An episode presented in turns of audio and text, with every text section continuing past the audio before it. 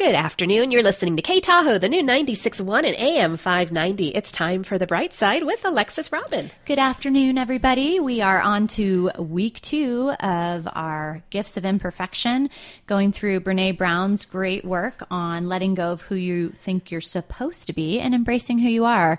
And uh, this week's guidepost is cultivating self compassion, letting go of perfectionism. so, everybody has that kind of knowing giggle when we talk about perfectionism because it is something that plagues us, um, some of us more than others, um, but definitely on a continuum. And um, and this whole idea of self compassion and letting go of perfectionism, it's really intertwined. And so, um, so I want to take you through today kind of what is perfectionism and why is it a problem, and then talk to you about what healthy striving looks like in lieu of perfectionism, and then how to develop a practice of self compassion. Uh, and what you can start practicing and noticing yourself as we uh, as you move forward through these guideposts and trying to build a, a more authentic you and a more resilient wholehearted you so okay so uh, from brene brown's book if you've not heard of her she is a uh, she is a social worker. She has PhD and she's an author and a speaker. And she's got a couple TED Talks. So you can check those out on YouTube uh, or on TED. Uh, it's Brene Brown. And the book we're working from, The Gifts of Imperfection. This uh, this week, her definition of perfectionism, or let's just let's talk a little bit about before I give you the full definition. But want to point out it is not the same thing as self striving. So, a lot of people, a lot of my clients especially, are very proud of their perfectionist tendencies. Well, of course, I'm a perfectionist. I want everything to be right, I want everything to be perfect. Um, but it's the thing with perfectionism is at its core, it's not about trying to do your best. It's really about trying to earn approval and acceptance mm-hmm. from others. So it's this hustle to get others' approval for you being perfect. And most perfectionists were actually raised being praised for achievement and performance. So think about things like grades, manners, rule following, people pleasing, appearance, or sports. Ooh, Jimmy, you made the football team. You're so great. Or, oh, you know, Celeste, you got straight A's. That's amazing. You're so smart. You know, so it's, we kind of give these unintended messages to kids as they're growing up that if you do well, if you are perfect, then you will be loved, then you will be accepted, then you will be worthy. Well, somewhere along the way, what happens is that people start to adopt this belief system that I am what I accomplish and how well I accomplish it. So we start to tie ourselves directly to the work we put out. And you'll hear people who will say, you know, oh, I let my work speak for itself. Like I don't you know, it doesn't matter who I am. My work speaks for who I am. And that's like, if you're saying that, or you've heard yourself say that before, or one of your kids say that, that's something to tune into because there's some perfectionism beliefs going on there that are going to play out in some different ways later on. Mm-hmm. So, this whole idea of perfectionism is other focused. What will people think? Whereas healthy striving or striving for excellence, as my friend Jill says, is really about self focused work how can I improve for me? How can I do better for me? Right? So we're not talking about when I talk about letting go of perfectionism, I I am not talking about, you know, becoming mediocre, being good enough, just allowing yourself to kind of like cruise through. What I'm saying is if you want to improve, do it for you, not for the approval and love of others. Yeah. Right? That's the differentiation. So the um, the long definition that uh, Brene Brown has put in her book here is that perfectionism is a self-destructive and addictive belief system that fuels this primary thought. If I look perfect, live perfectly, and do everything perfectly, I can avoid or minimize the painful feelings of shame, judgment, and blame. Yeah, that pretty much nails it. Right? So so it's this idea that if I look perfect, if my house looks perfect, if I live perfectly, if I'm doing all the things that magazines and society say I should be doing, then, you know, I can avoid feeling these negative feelings around shame, judgment, or blame. So she goes on to say perfectionism is self destructive simply because there is no such thing as perfect. Perfectionism is an unattainable goal. Additionally, perfectionism is more about perception. We want to be perceived as perfect. Again, this is unattainable. There's no way to control perception, regardless of how much time and energy we spend trying. All right. So she goes on to talk about perfectionism is addictive. And this is actually really interesting because when we invariably, when we do experience shame, judgment, and blame, we often believe it's because we weren't perfect enough right? So somebody um, blames us for something or is mad at us for something or judges us. And then we think, oh, well, if I was just perfect, that would have been fine, right? And it's like, no. Okay. So then rather than questioning the faulty logic of perfectionism, we become even more entrenched in our quest to live and look and do everything just right. Yep. yep.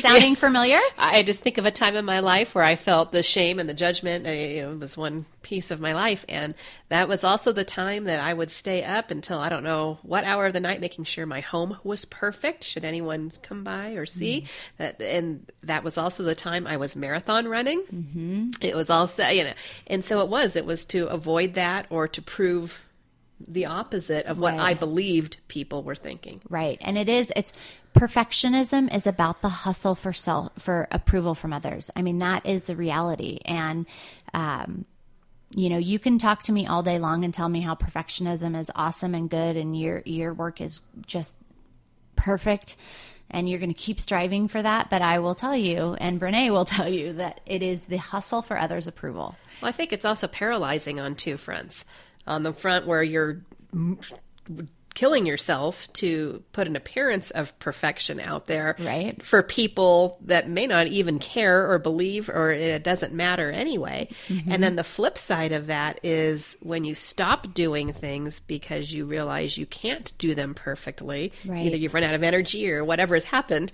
and so then you do nothing yeah and there's actually um what does she call that? Oh, I'll find it and and mention it. But there's this. It's kind of like this life. This.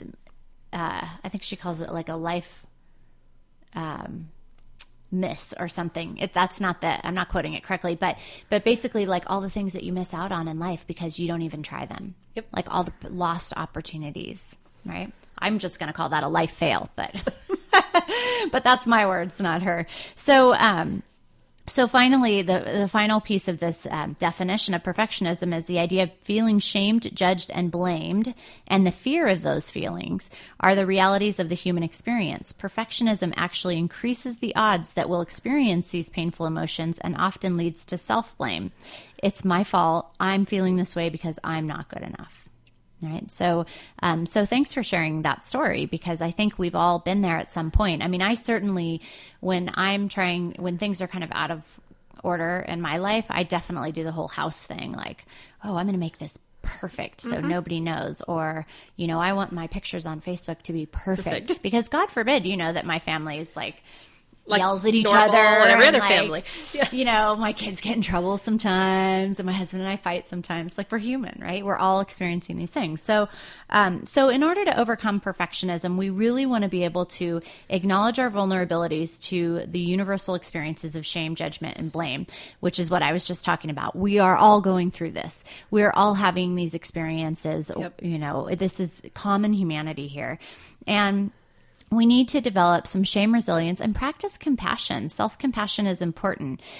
And then embrace our imperfections with grace, right? There are things that we're not perfect at.